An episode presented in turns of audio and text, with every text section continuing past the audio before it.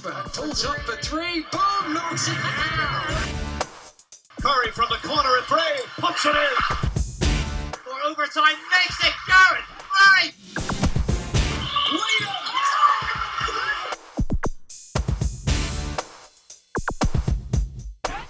Hey everybody and welcome to the MVP cast from me, Mark Woods. My guest on this edition is a guard from Texas who's made himself right at home on Tyneside. 15 years over in Europe, but the last eight in Newcastle and nine trophies with the Eagles. He's also got his own training bit on the side, which we're going to talk about, I'm sure. But welcome to the MVP cast, Drew Lasker. Hey, what's up, Mark? Thanks for having me, man. Let's start on that trophy final from last week. You guys beating Solent Kestrels in overtime and those few days leading up to it. What was the conversations going on there with you and other players about whether you'd go ahead or not, and obviously guys who were thinking about and eventually decided to go home?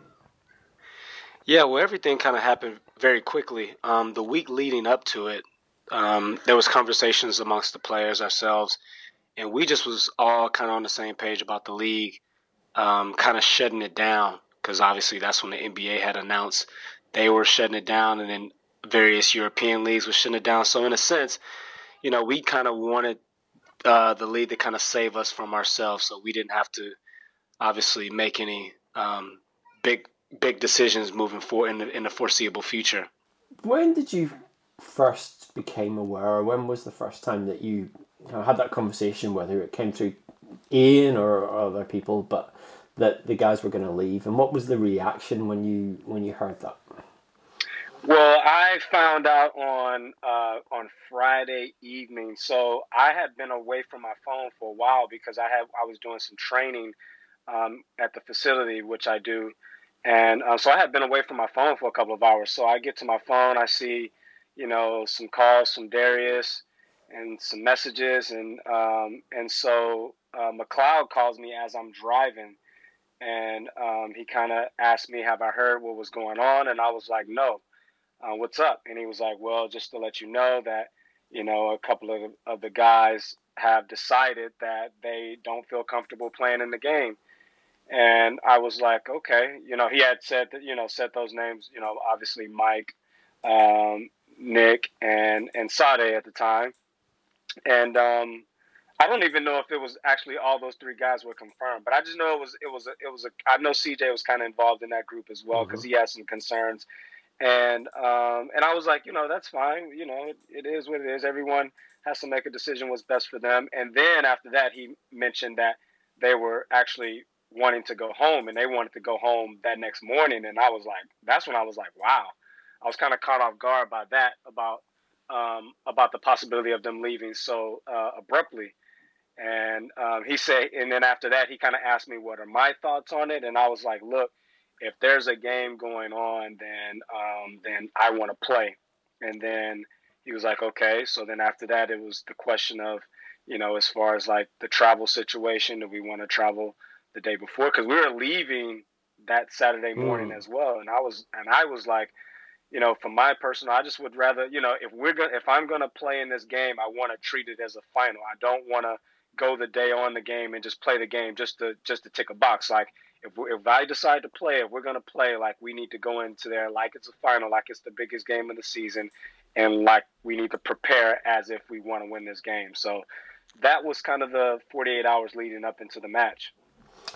Was there mixed feelings? Because I mean, I spoke to people, you know, I would, we were doing the TV commentary and that, and I, I spoke to people that were, yeah, you know, family first, understand it. Other people who were like, they could have waited. What's your commitment to your team? You know, is it was just another thirty six hours potentially. I mean, was there a mm-hmm. is there a kind of mixed feeling when you know, your teammates, you, the guys you're supposed to want to go into the trenches with, if we use this war analogy that seems slightly appropriate just now, but yeah, was that sort of a little bit of a feeling like, could you, could you just take one more? Could you just wait a little longer?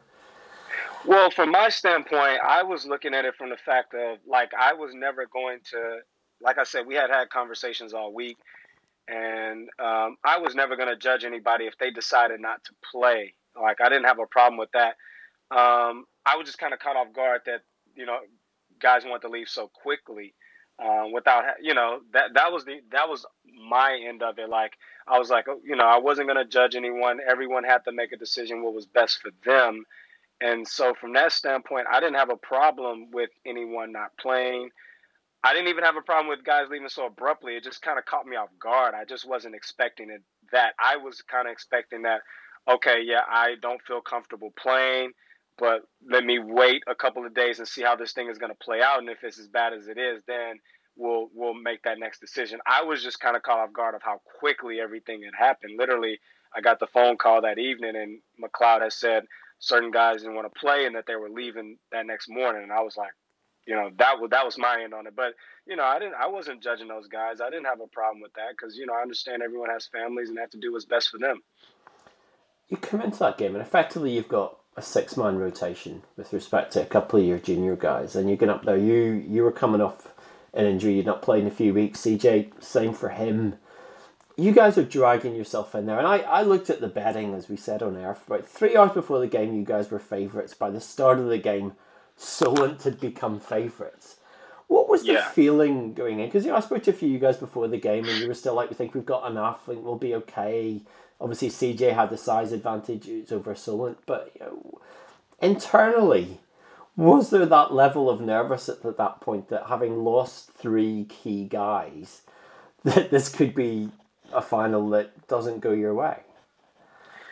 Well, for me, uh, that once the the once Newcastle released the statement that you know we were losing a couple of guys, and then also with Kai Williams not traveling because you know his family was ill. Um, I was still I, I was still confident. Like I was very surprised that once I started seeing messages pop up on social media's accounts about how everyone just kind of they just kind of wrote us off like yeah such and such you know they only got six guys like they're going to lose like they don't have enough and i'm thinking in my head and as we're driving up to glasgow because we were driving up to glasgow as newcastle released a statement so all we're getting all these messages as we're on the bus and you know we're talking about everything that's going on and i'm saying i'm like well yeah we're, we're we have lost half of our team but we still got professionals. We still got six professionals. Like we still are a top half team in the BBL in the top league. So I was just kind of surprised of how people were writing us off. You know, you know, although um, you know they've had a great season, they they're undefeated, they're a great team. I was still looking at the fact that hey, we're professionals. Most of those guys aren't, as a lot of those guys have jobs, and I'm like, I, I was confident by that fact. And then I was also confident by two other reasons. I was like, you know, CJ playing was very, very key because I knew going into that game he was going to be the difference just with the size advantage. Um, I knew he was going to be able to slow the game up, and when we were struggling, get us easy baskets and and make it tough on them in the paint. So he was critical. And then once I knew that Defoe and Fletch was playing, um, that's all the confidence I needed. You know, you know, not to downplay anybody else, but it's only because I've been to so many battles with those two guys. I played in so many finals with them, and one thing I know for certain is that when the when the when the money's on the line and it's a big game, that those two are going to show up. Um, you know, everyone else on our roster is, is, is inexperienced. We got young guys. We haven't had guys that's played in big moments or games. But I was comforted by Defoe and Fletch and the experience that we brought going into that game. I mean, it was a fabulous game for, for the neutral to watch, and I guess the the fact you lost, guys, made it more even. And of course, going to it went to last shots. You know, shots missed missed by Trayvon Wright. They could have won it for Solent. Mm-hmm. Um, I mean, it was a fantastic contest. But you know, I, in context of the nine trophies, which I think you won now with Newcastle, how does that performance and that victory rank, given everything that surrounded it?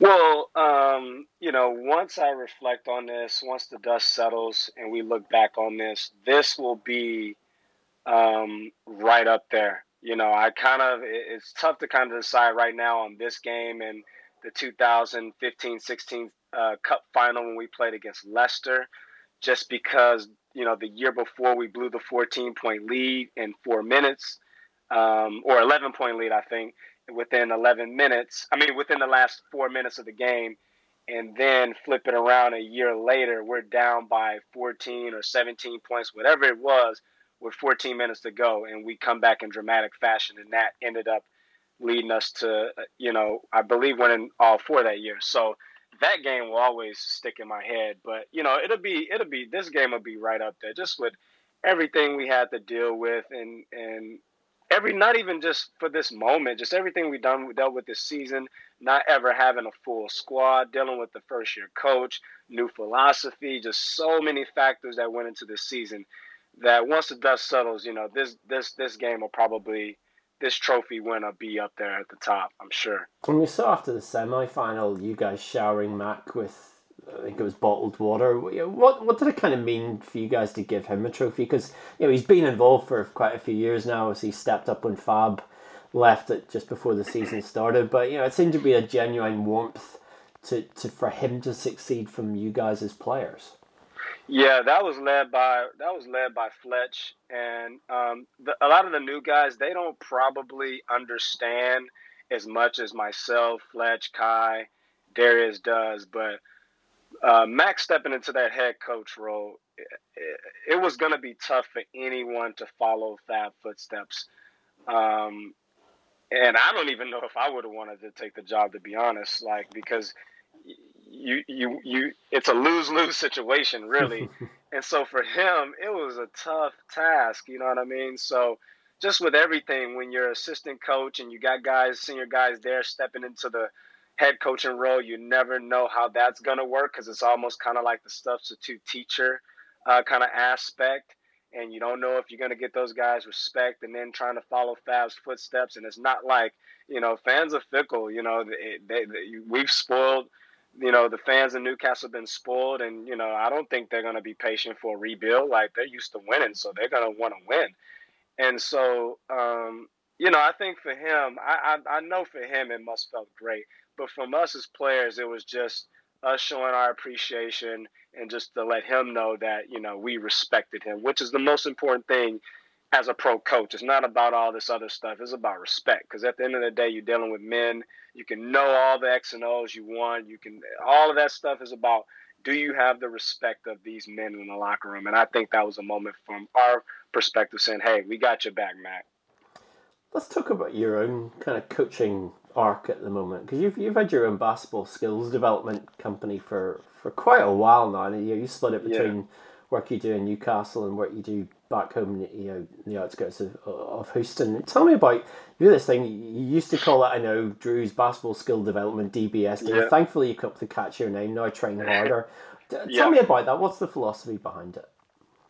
Well, basically, the philosophy behind Train Harder is just becoming the best version of yourself. So, although it is a basketball skill academy, um, you know, I'm branching off into mentoring and to, you know, merchandise into all the areas. So I want to be able to reach um, all people walk, that come from all walks of life. So that's why I kind of expanded. And, you know, just to give people the confidence that if you believe in yourself, if you work hard, that, you know, the results will come. It, you know, my journey into where I am today I was never a top player. I was always kind of a mediocre player, and I just got to where I I've gotten to just through simple hard work. So you know, through train hard, I just want to inspire you know young athletes, not even young athletes, just you know adults, whoever that's in there, wherever space that they're in. That hey, just put your best foot forward, work hard, give it your best shot, and let's see what hap- what happens. And that, and even though that doesn't guarantee you success, at least you can go to bed at night and say, you know what, I tried, it just didn't work out. Because that's the biggest thing that I learned in this basketball journey is when I go home in the summer, how many guys say, man, I wish I would have kept, I wish I would have stuck with it. I wish I wouldn't have quit. I wish I wouldn't have gave up. So, um, you know, that's kind of where Train Harder derives from. But obviously, our bread and butter is about skill development. And I just want to focus on giving back what I never had. I never went to a basketball camp. I never had a basketball coach uh, growing up or a private coach or any of these things that we offer. And I just want to be able to pass everything that I've learned, just pass it forward uh, to the next generation. I mean, your website, you're you're talking about in your bag, you're talking about your arc of, of, of your career. So this is your quote. I said, "I've always been the underdog." In eighth grade, I was a C team player with athleticism but lacked skill, and that was the moment I began focusing on skill development. Yep. Where did the light bulb for you go off in terms of this is what I need to be my focus, and what steps or what changes did you begin to make? Well, that was a turning point for me. I was maybe uh, 12 years old, so um, you know, we kind of grew. We, we I grew up in my mom's hometown. It's called Brookshire, Texas, predominantly African American area. And in seventh grade, I was the best player on the team. It's a very small town, probably less than three thousand people. And you know, uh, you know, I heard a lot of noise in the town. Oh, you know, you, he's the best. I'm going to be this. I'm going to be that. And then the next year, my mom moved us to Katy, which is a more affluent area. It's only seven miles up the road, but now, you know, Katy has grown into, you know, the hot, the, the centerpiece of Houston. You know, huge area, and um, and I became a small pit fish in a big pond. And I realized then, um, in eighth grade, when I moved in eighth grade, and we had basketball tryouts, and I'll take you through the moment. I just I, that next day we were told that the team list to be posted up in the gym. So I get up, I get to school early. You know, I felt confident. I had a great tryout. I get in there, I look at the A team list, just assuming I was going to be on A team. I was in A, team at the last school I was in, and I didn't see my name on A team. So, you know, looking dazed and confused, I looked down at the B team list, didn't see my name on the B team. And just to give you a little context, like in, in Brookshire, it was small, so you only had one team. But when I moved to Katy, it was so many students that there was only 36 spots that make the team and probably over 100 kids that try out. So many, many kids get cut. And so I look at the B team list, I don't see my name either. And then I look down at the C team list and I see Andrew Lasker on that list. And immediately, like tears just started rolling down my eyes. I was I was so so hurt. And so I go up to the coach and I ask him, you know, why did I make the C team? And he was like, you know, and I, you know, I went up to him pretty much with my mind made up that I was going to quit. And he kind of talked me out of it. And he was like, you know, just work hard and, you know, we'll move you up during the year. And so, you know, long story short, I never got moved up, ended up finishing a year. But that was the light bulb moment for me was that in this journey, if I want to reach all my goals, that you, you, you can't listen to the noise. You got to ignore the noise. Like rankings and all that stuff, it doesn't mean anything. It doesn't matter where you come from it just matters how good you are. And that summer, um, I worked on my game every single day. Um, I couldn't work on my game during the day I played because the, the outdoor, this is when we used to play at outdoor courts. It was so busy. Um, so I used to go there at night at 11 o'clock at night because that's when the lights would cut on. I would be at my mom allowed me to go over there every night. And I would go out there every night and practice, you know, not with a plan or anything because I didn't, I was just out there just practicing and that's kind of where the skill development aspect of what I do now, kind of kind of uh, that seed began.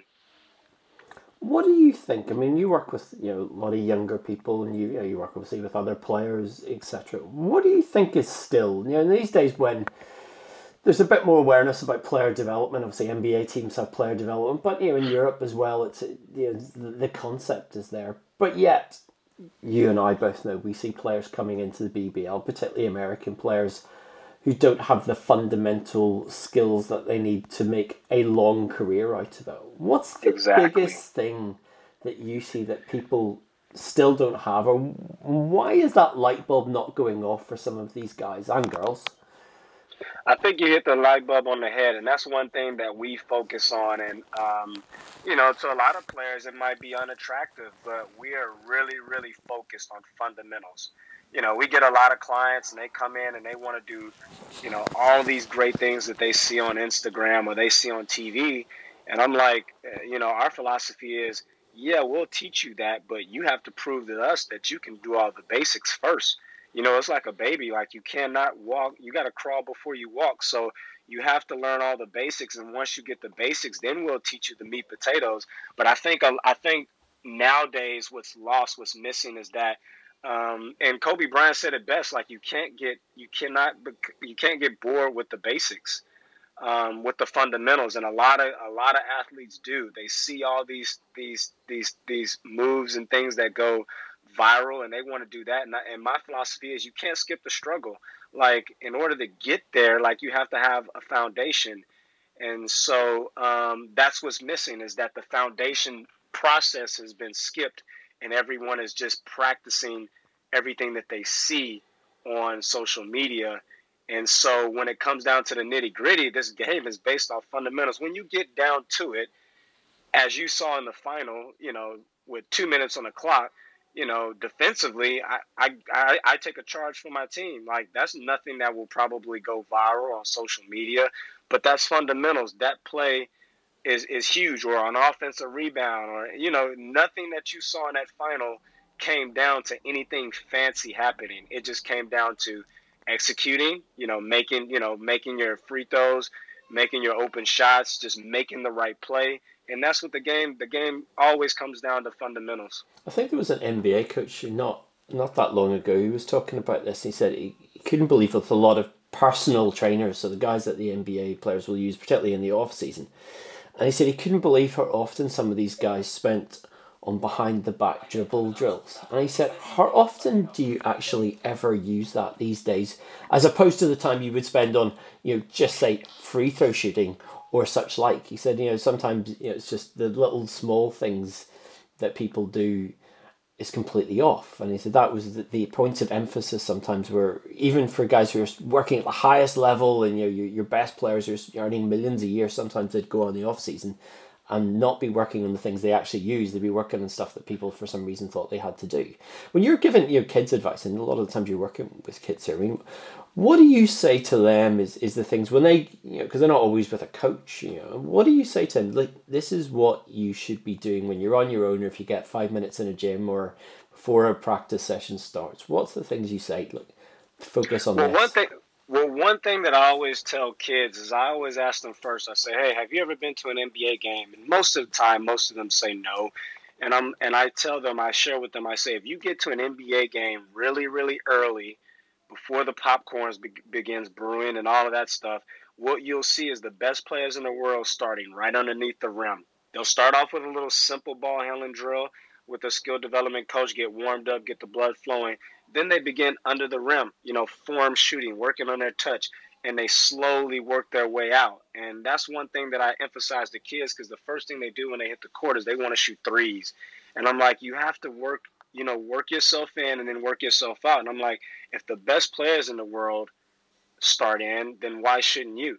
And so that's one thing that I really try to um, pass down to them. And one thing that I got from Gilbert Arenas listening to his podcast that um, that's becoming misconstrued in my space is you know with these trainers working on you know a lot of these moves is most of these moves are you know they're reactive moves. Um, so a lot of these moves that they work on you might use it once a month.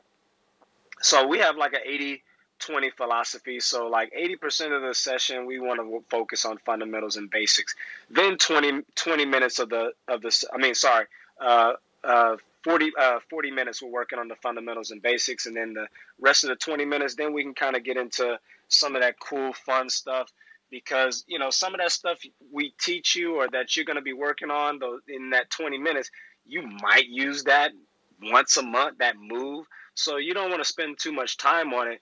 Although on the flip side of it you got to have it in your repertoire so you want to spend time on it because you never know when you're going to need it. Whenever that opportunity comes for you to use it it needs to be in your bag, as these kids say, and you got to be able to execute it. So, you know, you want to be able to spend time on it, but I don't feel like most of majority of your session should be focused on that. It should be focused on the basics and the fundamentals. You've done some cool stuff on your Facebook page at the minute. If you want, to search just Drew Lasker or Drew Lasker twenty one. But yeah, we've seen this stuff from the Body Coach. You're doing your own version of daily workouts for people. Tell tell us about that. And what was the thinking behind it, and what what, are people going to see if they tune in? Well, on uh, I would obviously everyone is self quarantine all around the world, and and you know my thought process was, and this is one thing I always tell kids that no matter what, as long as you have a ball, um, you can always work on your game. So you know, no excuses. My motto is no excuse, just produce. So there's always something that can be worked on. And for me, I thought, wow, this is a perfect opportunity for most athletes who get bored with working with the fundamentals to kind of spend time working on things that you probably don't ever make time for, like a jump stop or a jab or defensive slides, things like that that I'm doing in the videos.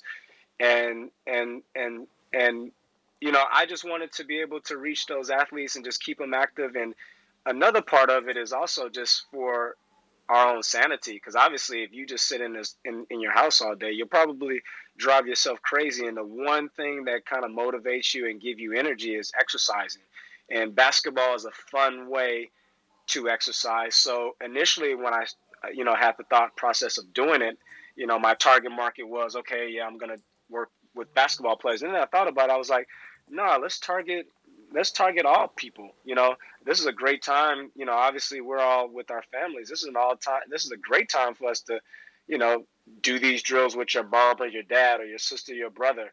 You know, so I make the drills tailored to where you can take them very high level or you can tailor them down. So try to make it fun and just you know trying to make the best out of a out of out of a out of this situation um, where your mentality can kind of go down a really dark path. So um, I actually didn't see the body coach. I didn't actually hear about him until after I done my first one, but I actually watched his and kind of took some tips from what he does, kind of engaging with the audience as you do it. So I kind of took some tips with him, and I and I actually thought I was like, you know what, this is exactly what I'm doing. I'm doing the same thing that he's doing, except we're using a basketball.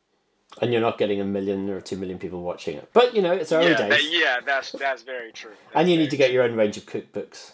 But apart from that, that's the next. Hey, but step. you know, but but you know, but you know one, but you know one thing that's important. You mentioned that, and this is one thing I always say to coaches, who because a lot of people, you know, reach out to me who's starting their own program or their own business or whatever, and the the the biggest advice I always give them is I say, don't focus on how many people you have on board or how many customers you have. Like, coach what's in front of you. Even if you have one person, if I had one viewer joining in, then that's enough for me. I'm going to coach them to the best of my ability. So, you know, don't ever get caught up in numbers. You know, if you work hard and you do a good job, those numbers will come over time. How much of it? I mean, you're 37 now. So I, I, I can't. I haven't quite figured if you're the oldest guy in, in, in the BBL now because obviously someone had to take over from Fab. But in terms of longevity, you're you know you're right up. I mean, what?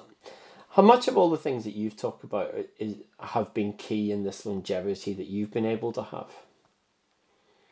Uh, well, when I first when I first got my first job in Plymouth in 05, for some reason, I don't, it just unconsciously, I just thought to myself, like, I want to play until I'm 40. Like, I don't, I like, and the reason behind that is because at the time, like, I was so in love with basketball, like, I wanted to play forever. And so that was a goal of mine. Like, I was like, okay, I want to play for until I'm 40. And, and so I think the, the, the blessing in this disguise was my first year in Plymouth.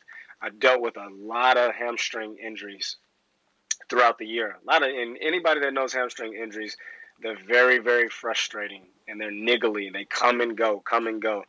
And that ended up being a blessing in disguise because I ended up learning how to really take care of my body. Whereas you see most rookies, they come in, they don't really stretch, they don't really hydrate, they don't do the things that's necessary. They just play because I mean your body is capable of it at that age, at 22 or 23 or whatever.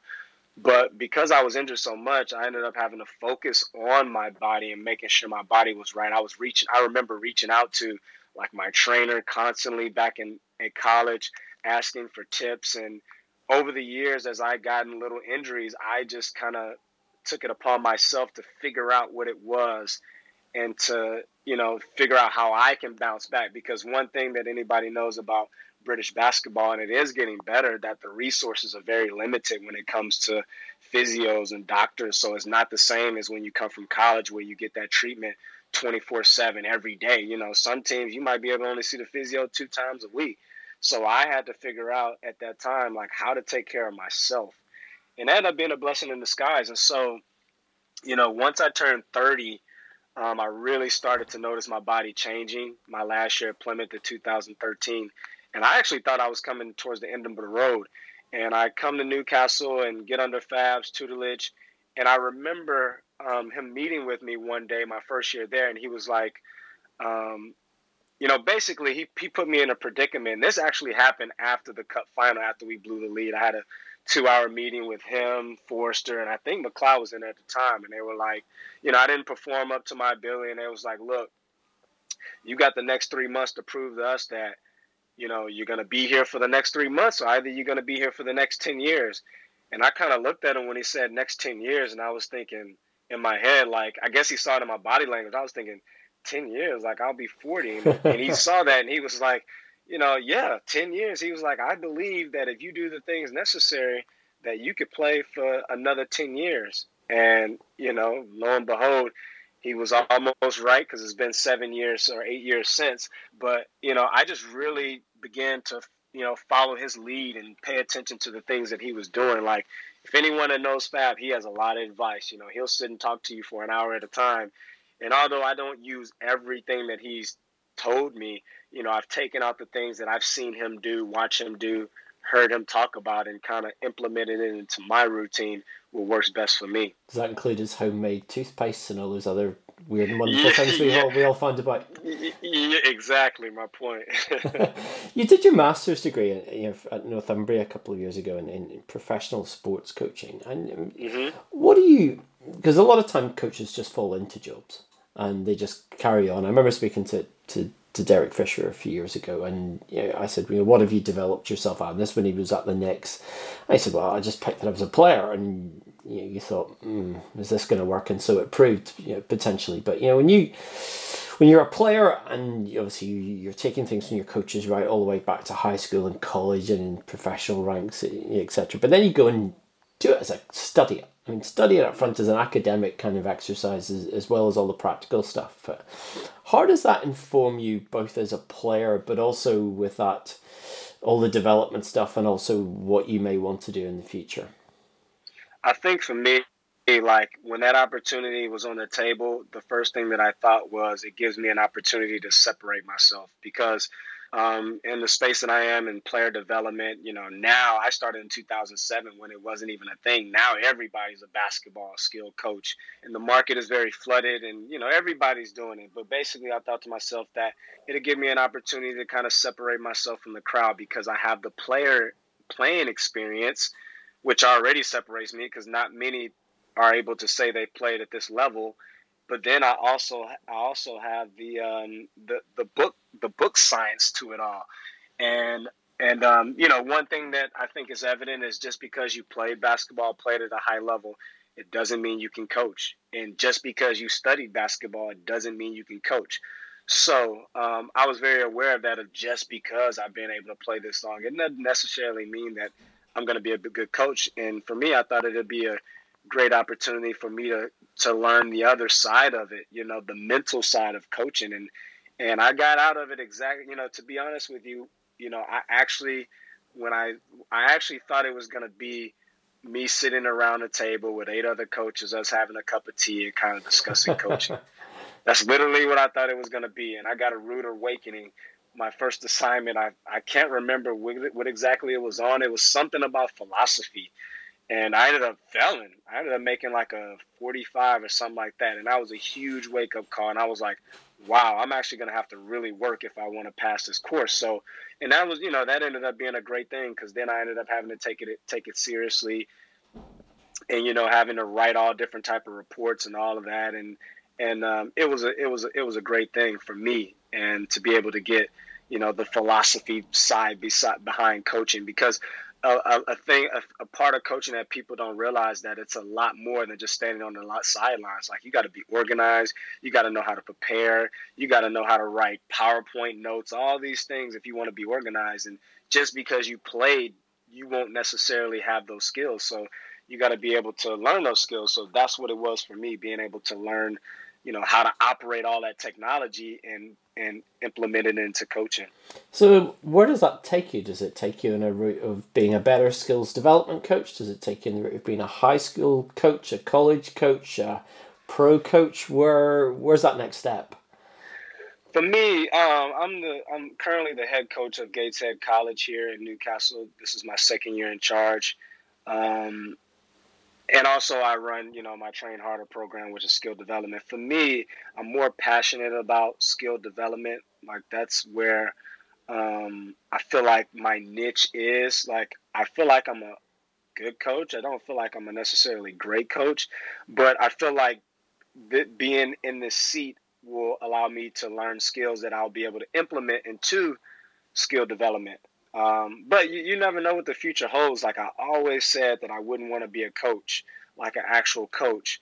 But you never know. Maybe that, maybe this is the way the stars are aligning. This is why I'm in this job, so I can get better at it. So one day I become a coach. I don't really see it, but you never know. You know, Fab told me the same thing that he never saw himself as a coach, and you know, and I, actually they just kind of, you know, he kind of touched on it a little bit on the Eagles website two days ago um, in a kind of a, a, a Zoom interview, um, and you know, the opportunity just kind of dropped in his lap. So you never know where this where this journey is going to take you. I just want to be prepared for wherever that next step is, and I don't think it's any better time to do it than when you're playing because when you're playing is when you have the most free time. So, you know, I always try to tell guys to take advantage of the free time that you have and try to better yourself because once you finish, you're not going to have this much time anymore. So you're going to be thrown into something. So why not try to develop skills while you're actively playing?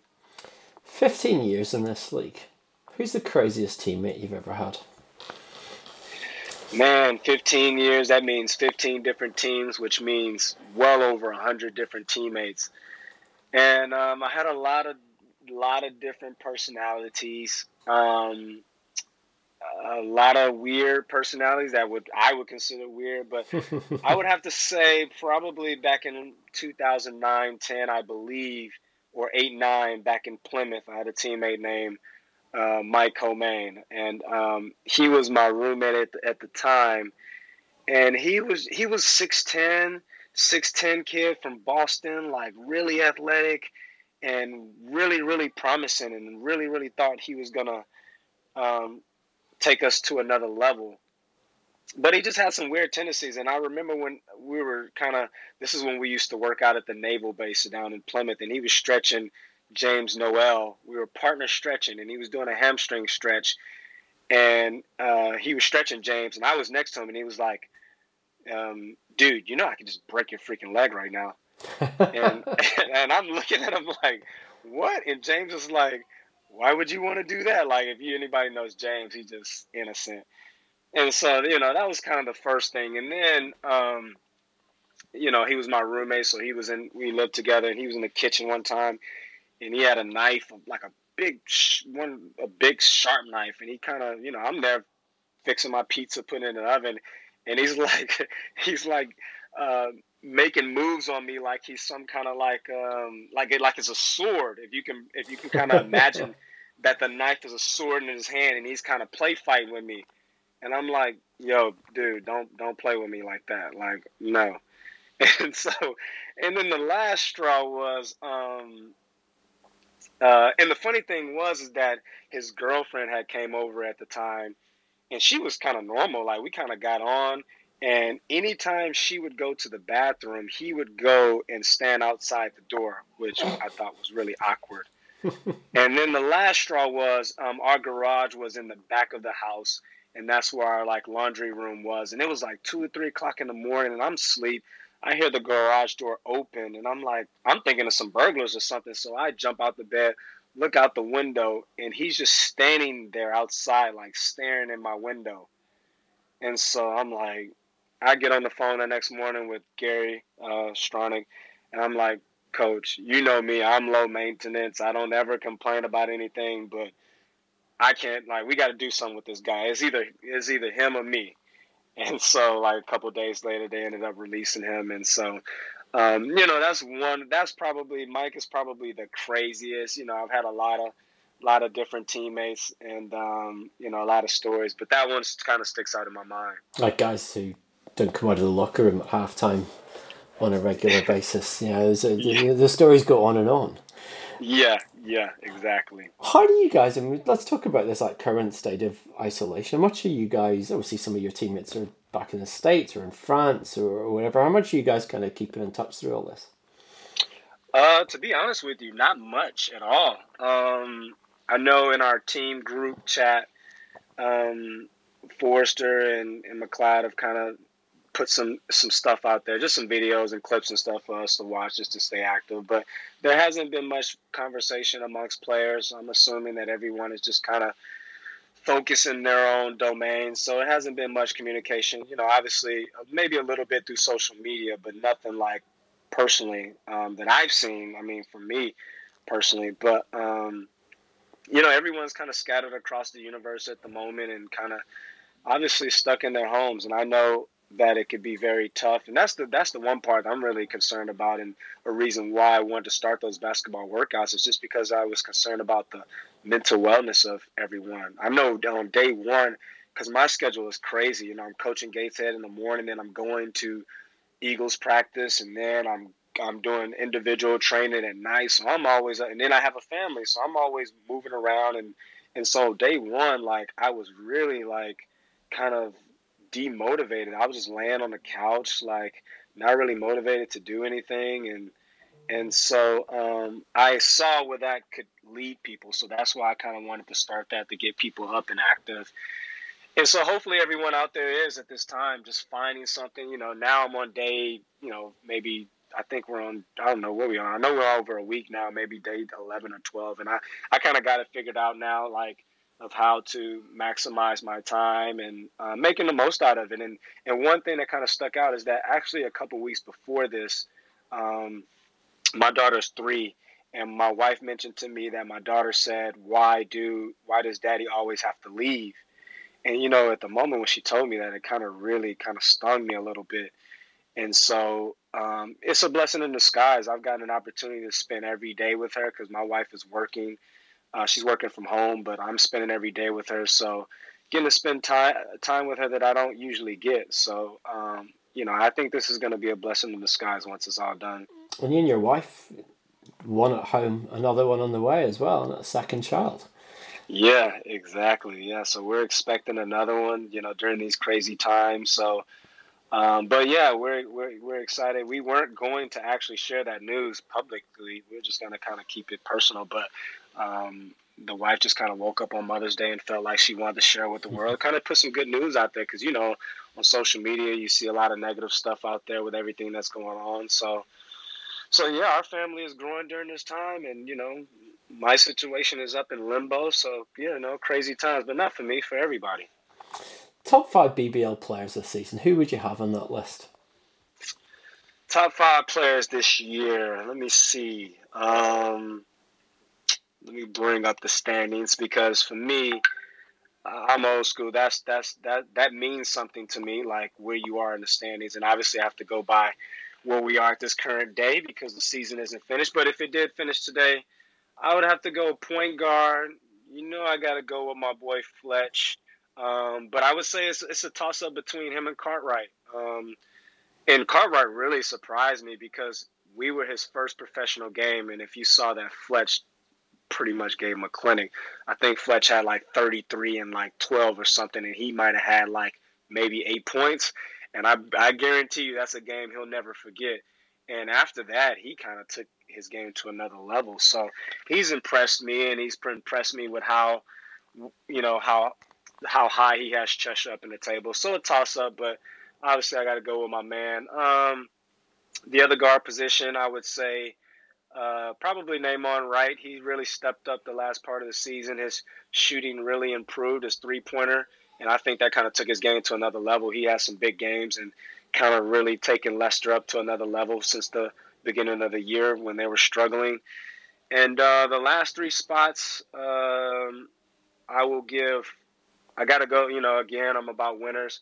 Worcester, they wanted uh, uh, the cup, so I got to go with Amir Williams, and I think he's been a turning point for their team. When he brought, when they brought, they actually they brought him in right before we played them in the cup, cup before they knocked us out, and he's been a turning point because he's a man. He's he makes you change your shot when you get in the paint. And uh, the other two spots, obviously, you got to go with Ovi. Um, he's proven that you know he's on another level. You know the way he's played this year um, and you can see that the talent is definitely the ta- the talent is obvious. And then for that last spot, I got to go with my with my guy uh, CJ. Um, you know, he's been dominating, and you know, but, but between him and Williams is probably the biggest two trans transactions of the season uh, between those two, and he's pretty much changed the outlook of our team. Having that you know big body in the middle that's not only big but that can play, and I think if the season ended today, you know I I would have to give him the MVP. Um, you know, he he would be high on my list. So that's my five: Fletch, Nah'Mon Wright, Amir Williams, Ovi, and CJ. Last one for you. We talk about if the season ends today. Do Glasgow get that title? Do you award the title? It's the philosophical question that's dividing the BBL at the moment. I, you know what? I've seen a lot of things on Twitter regarding that, and I've had a lot of chuckles on that. There've been and some the very one, good memes on Twitter from other teams. It must be said. Yeah, and, and and, the, and I must say that the league, I, I I must give the league a round of applause because um, no one is taking that stuff too serious and not too sensitive about it, which is great because all of that stuff is good. Um, and I think that's the next step for the league is to start promoting players, promoting rivals, promoting villains. Like that's how you kind of market. I think that would be a great way to market the league. So that stuff is great. Um, but as far as my opinion on it, um, I'm looking at the standings right now, and Glasgow are 12 and three. Um, they play 15 games, which is more than anybody. And although they have less, you know, the least amount of losses, I think London, Worcester, Leicester, Chester, uh, Newcastle, Sheffield will have a lot to say about us just giving them the trophy um, because they have games in hand. And I think from another standpoint, not only from that, like other teams are prideful, is that I don't really think that those guys would like would really want to accept that. It's I kind of looked at it like when us and Leicester, right? So Newcastle and Leicester have been rivals over the last seven or eight years, and every time we play each other, if one team like if if we beat Leicester and they're you know a man down and they're dealing with injuries, like it doesn't feel the same. Like even though we, we, we always need that win, like that victory, it never feels the same if we don't beat them at full strength. And I would have to think that the players on the Rocks would have to feel the same. Like it wouldn't feel the same with it having an asterisk. But on the other side, I can kind of see where they're coming from because since I've been in the league, Glasgow hasn't won anything. They've been close. I think maybe in 2006 and 7, you'll be able to correct me. They maybe finished runner up in the league yeah. and had a real shot at winning the league. So from their standpoint, of course they're desperate. Like it's like we've never won, we've always gotten close, and we have a great opportunity. And no, don't do this to us. Don't do this to us. We're right there. So I can kind of look at it from them perspective, but Glasgow fans, no, no. It's Sorry, guys. I guess it's the one unfortunate consequence of switching the league to this home and away as opposed to the three game, and it would have been a 30 game season if you take out the Royals and we probably would have played a slightly higher percentage of games and it might have felt a little different but when you've only got a 20 game season it just it makes it slightly more complicated this year, slightly unfortunate. Every every game matters, and that, and and they have some tough games coming up. They have to come to us. I know they still have to play Leicester, and like like we don't know how this thing is going to play out. And I can understand if um, our league was set up like other leagues in Europe where they play everyone plays weekly and everyone's on the same game schedule and maybe it was five games to go and maybe they had a three game lead. Like kind of like Liverpool in the Premiership. Yeah. Like I don't have a problem with Liverpool with us saying that they won the league. Like it's they pretty much have it by a landslide at the moment. Like I can understand them circumstances, but you're two, you're four points ahead. You have more games in hand. You got a tough schedule coming up. Like I'm sorry, that's a tough one. It's a tough one. Ben, you're in Newcastle. Glasgow are traditionally your rivals. You'd have to say that. Or the Eagles yeah, fans I, would never but, let you live it down. Yeah, but obviously everyone else in the world is saying the same thing that we're saying. Yeah. Anyway, we shall see what happens. If you want to follow Drew and uh, find more about his training, you can go to drewlasker.com. Drew, it's been a pleasure having you on. Stay safe and uh, keep up the, the videos, and we'll, we'll all be working out in our back gardens to them, our back porches. I, I'm I'm ready to see that clip where you're out there in your garden in your basketball shorts, out of the suit and tie, um, putting in some work. A f- suit and tie. I can't remember the last time I wore a suit and tie. I won't be getting on my pajamas for months. Anyway, take care of yourself and thanks for coming on. Uh, you too. Thank you. That's it for this edition of the MVP Cast. You can listen to all our previous editions online at MVP247.com or subscribe via your preferred podcast provider. Feel free to follow me on Twitter at Mark Britball. And we've got some great guests lined up for you over the next few weeks. So stay tuned. But for now, from me, Mark Woods, stay safe out there and goodbye.